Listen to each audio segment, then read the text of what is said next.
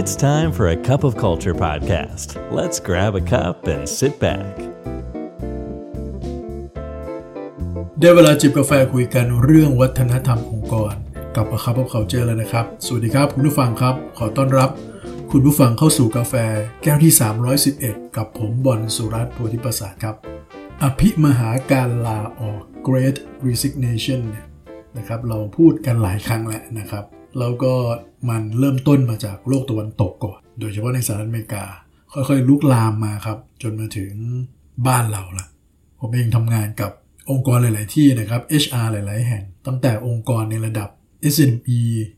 จนไปถึงระดับของกรมเรดใหญ่ ๆ ที่มีพนักงงานหลักหมื่นๆคนนะครับ หรือบางองค์กรที่เป็นองค์กรที่คนรุ่นใหม่ อยากทำงานด้วยนะฮะ top 10 top 20 ของบ้านเรา ทุกคนเจอหมดเลยครับว่าใน รอบปีที่ผ่านมาเนี่ยโดยเฉพาะ 2021 เนี่ยนะครับ เป็นปีที่มีการลาออกมากที่สุดครั้งหนึ่งในประวัติศาสตร์ขององค์กรเลย หลาย ๆ คนกลัวว่าจะตกงาน เพราะว่าเนื่องจากเศรษฐกิจไม่ดีต้องมีการเลิกออฟคน อันนั้นมันเป็นช่วงหนึ่งโดยเฉพาะช่วงแรกของโควิดนะ แต่กลายเป็นว่าช่วงหลังเนี่ยคนลาออกกันเอง แรงงานกลับเป็นเรื่องที่หายากนะครับ โดยเฉพาะแรงงานที่มีคุณภาพพวกทาเลนต์ต่าง ๆ และแน่นอนครับในมุมนั้นเนี่ยเราก็พูดกันมาเยอะละ คราวนี้เราจะมาพูดถึงในมุมของคนที่กำลังจะลาออกเองบ้างทำไมถึงเอาเรื่องนี้มาพูดนะครับ มีคนทำเซอร์เวยมาครับเขาบอกว่าในช่วงเวลาปีที่แล้วเนี่ยครับ 2021 เนี่ย เป็นช่วงที่โควิดมันต่อเนื่อง แล้วค่อนข้างจะเรื้อรังมาเนี่ยนะครับ มีคนถึง 90%เลยนะครับ ที่อย่างน้อยคิดว่าจะเปลี่ยนงาน หรืออาจจะลาออกจากงานครับ แต่ได้ทำจริงหรือเปล่า อันนี้อีกเรื่องหนึ่งนะฮะ นี่ถ้าท่านเองอยู่ในข่ายนี้หรือ กำลังมองหางานใหม่ก็ตาม หรือว่าจะเป็นการลาออกเพื่อจะไปเรียนต่อ ลาออกเพื่อที่จะเบรก บางคนอาจจะมีเงินกงเงินเก็บนะครับ หรือได้มีโอกาสได้ลงทุนมี passive income อยู่ในระดับหนึ่งแล้ว อยากจะเบรกสักช่วงหนึ่งนะครับ ไปตั้งหลักตั้งตัวก่อนอะไรอย่างเงี้ย อันนี้ก็อยากจะมาชวนผู้ฟังคุยครับ แน่นอนครับช่วงเวลาที่เรากำลังจะออกจากงาน แล้วไปสู่งานใหม่ หรือจะไปทำอย่างอื่นอะไรก็ว่าไปเนี่ย ก็เป็นช่วงเวลาที่มันไม่ง่ายเลยนะครับ โดยเฉพาะถึงจุดที่เราจะต้องไปบอกกล่าวเขาละหรือจะต้องถึงขั้นตอนในการ take action กับมันละ กับองค์กรที่เราอยู่ปัจจุบัน โดยเฉพาะทำยังไงให้มันทำแบบมืออาชีพทำยังไงให้เรายังมีความสัมพันธ์ที่ดีต่อกัน ใครจะรู้ครับเราอาจจะไม่ได้กลับมาทำงานที่นี่อีกแล้วก็ได้ แต่เราอาจจะไปเจอ หัวหน้าเราหรือ HR ในองค์กรนี้หรือผู้บริหารที่เรารู้จักเนี่ยในองค์กรอื่น ๆ ในอนาคตของเราก็ได้งั้นถ้าเราจากลากันอย่างดี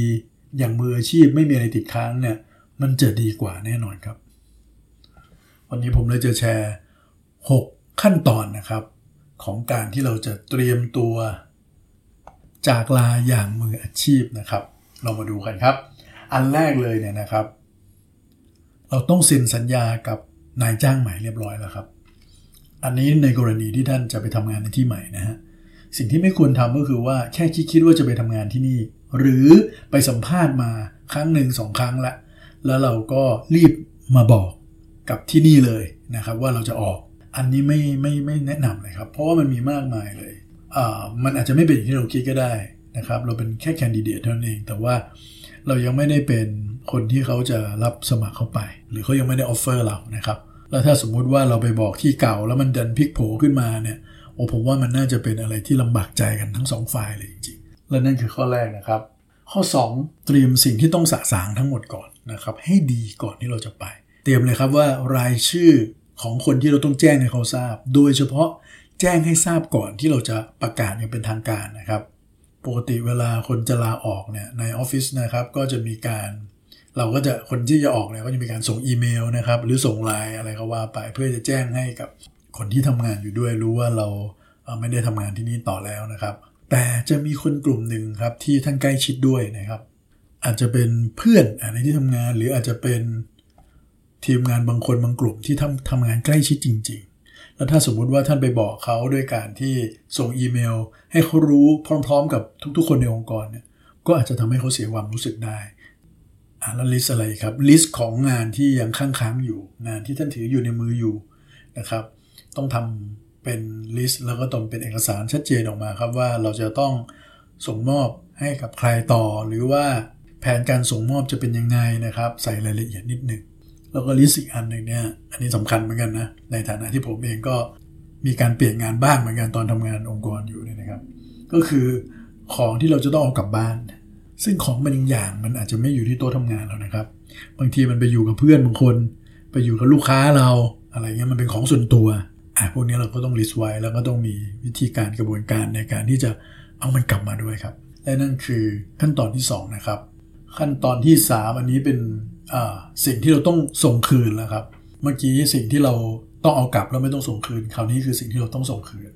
เราอย่าเผลอติดไม้ติดมือกลับบ้านนะครับ ไม่ว่าของชิ้นนั้นจะเป็นของที่ เป็นสิ่งของหรืออาจจะเป็นเรื่องของไฟล์ข้อมูล ซึ่งมันอาจจะหมายถึงความลับขององค์กร เรื่องของผลิตภัณฑ์ เรื่องของข้อมูลต่างๆ ของลูกค้า เป็นไปได้ยาวกลับไปนะครับ แต่ถ้ามีอันไหนไม่แน่ใจก็ปรึกษาหัวหน้าเราก่อนนะครับว่าข้อมูลชิ้นนี้เนี่ยเราเอาไปใช้ต่อในอนาคตได้ไหมนะครับ ยกตัวอย่างเช่น เราเคยไปอบรมนู่นนี่นี่นั่นมานะครับ แล้วมันแน่นอนครับองค์กรเป็นคนส่งเราไปอบรมมาแล้วครับ นี่ประเด็นคืออะเราจะเอาตรงนี้ไปใช้ในอาชีพเราต่อ เป็นไปได้ไหมที่เราจะข้อมูลนี้ติดตัวเราไปด้วย บางเรื่องก็อาจจะต้องปรึกษา HR นะครับ สิ่งที่ไม่ควรทำก็คือการที่เราพยายามจะส่งข้อมูลในบางอย่าง ไปที่อีเมลส่วนตัวของเรา อันนี้ไม่เหมือนชีพครับ เพราะว่าองค์กรจะสามารถที่จะตรวจสอบได้จากอีเมลนะครับและหลายที่เขาทำกันนะครับ ว่าเวลาพนักงานคนหนึ่งกำลังจะออกเนี่ยเขาจะดูว่าเรามีการทำอะไรแบบนี้หรือเปล่า ถ้าจำเป็นก็ใช้วิธีการอื่นครับ เช่นการพิมพ์มันออกมาเป็นกระดาษดีกว่า เราค่อยๆ เอากลับไป อันนี้พูดถึงในกรณีที่เป็นข้อมูลส่วนตัวของท่านนะครับ แล้วท่านมีสิทธิ์ที่จะเอามันไปด้วยนะฮะแน่นอนครับเรื่องพวกนี้บางทีมันอาจจะไม่ถึงขั้นว่าจะต้องมาฟ้องร้องอะไรกันนะครับ แต่ในเชิงของชื่อเสียง ในเชิงของความไว้วางใจในเชิงของเครดิตเนี่ยบางทีอาจจะเสียหายได้อะเรามาดูขั้นตอนที่ 4 กันบ้าง ขั้นตอนที่ 4 ก็คือ การที่เราจะต้องนัดหมายพูดคุยกับหัวหน้างานเรา แน่นอนครับ ต้องชัดเจนร้อยเปอร์เซ็นต์แล้วนะครับ ว่าทางนั้นเขารับเราแล้วนะครับ หรือถ้าไม่ใช่เรื่องการย้ายงานก็เราต้องชัดเจนแล้วว่าเราได้ที่เรียนแน่ ๆแล้ว หรือเราจะไปทำธุรกิจส่วนตัวอะไรเงี้ยก็ต้องมีอะไรที่มันจับต้องได้ในระดับหนึ่ง เพราะอะไรรู้ไหมครับ เพราะว่าถ้าท่านไม่ไม่มีอะไรที่จับต้องได้แบบนี้เนี่ยท่านมีโอกาสเปลี่ยนใจได้เลยนะ เวลาที่ท่านคุยกับหัวหน้างานของท่าน ซึ่งบางครั้งก็มาด้วยความห่วงใยเนี่ยนะครับเขาเลยอาจจะต้อง ยื้อต้องดึงท่าน การที่เราจะบอกหัวหน้าของเราเนี่ยก็ไม่ควรจะใช้วิธีอย่างเช่นส่งอีเมลไปส่งไลน์ไปบอกหรือว่าโทรไปบอกนะครับ วิธีการที่ดีที่สุดก็คือต้องเจอกันตัวต่อตัวนะครับ ถ้าไม่ไหวจริงๆ ก็เจอกันแบบ virtual ออนไลน์นี้ก็ได้นะครับ แนะนำให้เขียนสคริปต์ไว้ก็ดีครับ ว่าท่านจะพูดอะไรยังไงบ้างนะครับ สิ่งที่ต้องหลีกเลี่ยงมากๆก็คือดราม่านะครับอย่าให้มันเป็นเซสชันที่จะต้องกลายเป็นมี คุยกันด้วยน้ำตาอะไรอย่างเงี้ยนะครับอยากให้เป็นอย่างนั้นดีกว่าเอาเป็นแบบมืออาชีพดีกว่าครับ ขั้นตอนที่ 5 ก็คือว่าต้องเตรียมการรับ counter offer นะฮะโดยเฉพาะถ้าท่านเป็นคนที่องค์กรหวงแหนมาก ในประสบการณ์ผมเนี่ยก็มีบ้างนะครับที่เคยทำ counter offer กับคนที่กำลังจะไป แต่จริงๆแล้วผมไม่ค่อยนิยมวิธีการนี้เท่าไหร่ เพราะจะค่อนข้าง honor คนที่จะไปว่าจะเชื่อว่าเขาได้ตัดสินใจแล้วก็คิดอะไรอย่างดีแล้วนะนี้ถ้าสมมติว่าเราเป็นคนที่องค์กรสูญเสียเราไปไม่ได้เงี้ยแน่นอนครับเขาก็ต้องมีการรั้ง หรือให้เราคิดทบทวนนะครับ หรืออาจจะมีข้อเสนอไม่ว่าจะเป็นเรื่องของตัวเลข ไม่ว่าจะเป็นเรื่องของความยืดหยุ่นอ่าหรือแม้กระทั่งคำมั่นสัญญาบางอย่างที่จะมีให้กับท่านว่า สิ่งที่ท่านไม่โอเค สิ่งที่มันเกิดกับท่านแล้วมันไม่ค่อยดี มันไม่ค่อยแฟร์อะไรเงี้ยมันจะไม่เกิดขึ้นอีก และจากประสบการณ์ของผมเนี่ยก็ไม่ค่อยเห็นนะครับว่าการที่เปลี่ยนใจจะอยู่ต่อ เพราะว่าการยื้อการดึงแบบนี้เนี่ยมันจะเป็นประโยชน์ หรือหลังจากนั้นมันจะเป็นเรื่องที่ดีกับทั้งสองฝ่าย เพราะว่าฝ่ายหนึ่งเขาจะรู้ว่าเราไม่ค่อยมีใจแล้วพูดง่ายว่าอาจจะไม่ค่อยไว้วางใจเราเหมือนกันขณะเดียวกันเราก็ได้เปิดหูเปิดตาในการไปสำรวจโลกภายนอกแล้ว มันก็จะมีโอกาสที่เราจะเปิดหูเปิดตาอะไรอย่างนี้ได้ง่ายขึ้นเช่นเดียวกันครับ แนะนำเลยครับว่าถ้าตัดสินใจแล้วต้องเด็ดขาดเลยครับ เราเลยถึงย้ำเลยครับว่า ท่านต้องได้สิ่งที่มั่นใจมาแล้ว ไม่ว่าจะเป็นการที่ท่านได้เซ็นสัญญากับที่ใหม่แล้วนะครับ หรือแผนที่ท่านจะไปทำอะไรหลังจากนี้แล้วเนี่ยให้มันชัดเจน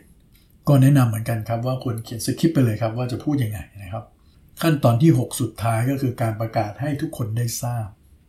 หลังจากแจ้งหัวหน้างานแล้ว หรืออาจจะแจ้ง HR ให้รับทราบแล้วเนี่ยนะครับ เราก็อาจจะเป็นจะต้องแจ้งให้ คนที่เราทำงานใกล้ชิดอยู่ด้วย หรือคนรอบๆตัวเรา หรือบางคนเขาก็เลือกที่จะประกาศให้ทั้งองค์กรทราบเลยก็มีนะครับ โดยเฉพาะถ้าท่านมีตำแหน่งที่ค่อนข้างสูง ก็ถ้าเป็นมืออาชีพที่สุดก็น่าจะเป็นการใช้อีเมลครับ แต่การประกาศให้ทุกๆ คนรู้เนี่ยก็ไม่จำเป็นที่จะต้องให้ทุกๆ คนรู้พร้อม ๆ กันก็ได้นะครับ ก็อาจจะเริ่มต้นจากคนที่มีความสำคัญมากที่สุดนะครับ มีผลกระทบมากที่สุด หากเขาไม่รู้เนี่ย ส่วนลูกค้าเนี่ยอันนี้ต้องดูครับ ลองปรึกษากับหัวหน้างานก็ได้ครับว่าเราควรจะแจ้งลูกค้ายังไงดี เพราะว่าการที่เราเลือกที่จะมีวิธีการในการบอกลูกค้าเองเนี่ยโอ้มันมีความเซนซิทีฟมากเลยนะครับ บางทีเราก็เผลอไปเล่าความไม่สบายใจของเราให้ลูกค้าฟังบ้างนะครับ หรือบางครั้งเราก็ไม่รู้ตัวเนี่ยนะครับ ไปคล้ายๆเหมือนเชิญชวนให้ลูกค้าตามเราไป สมมติเราเป็นเซลล์อย่างเงี้ยตามเราไปในที่ใหม่อะไรเงี้ยนะครับ อันนี้ก็ไม่ค่อยดีเท่าไหร่อันจะให้ดีลองปรึกษากับหัวหน้างานดูครับว่า ถ้าเราจะแจ้งกับลูกค้าเนี่ยควรจะสื่อสารยังไงดี เพื่อที่จะเป็นประโยชน์กับองค์กรมากที่สุดนะครับ และแน่นอนครับในการสื่อสารผ่านอีเมล ให้ทุกๆคนทราบเนี่ยก็ควรจะต้องให้มันกระชับนะครับ แล้วก็ตรงประเด็น แล้วก็ส่งเสริมหรือเอื้อกับบรรยากาศที่ดีนะครับ ให้กับ คนในองค์กรที่เขายังต้องทำงานที่นี่ต่อไป ไม่ใช่ไปทิ้งระเบิดไว้อะไรอย่างนี้นะครับและนั่นคือหกขั้นตอนครับที่เอาไปใช้ได้ครับสำหรับท่านที่เริ่มที่จะคิดๆแล้วว่าอยากจะเปลี่ยนงานนะครับ หรืออาจจะไปใช้แนะนำให้คนที่กำลังจะอยู่ในข่ายดีได้นะครับ วันนี้กาแฟหมดแก้วแล้วครับ อย่าลืมนะครับ ไม่ว่าเราจะตั้งใจหรือไม่ก็ตามเนี่ยวัฒนธรรมองค์กรจะเกิดขึ้นอยู่ดีครับทำไมเราไม่มาสร้างวัฒนธรรมในแบบที่เราอยากเห็นกันล่ะครับ สวัสดีครับ And that's today's cup of culture. See you again next time.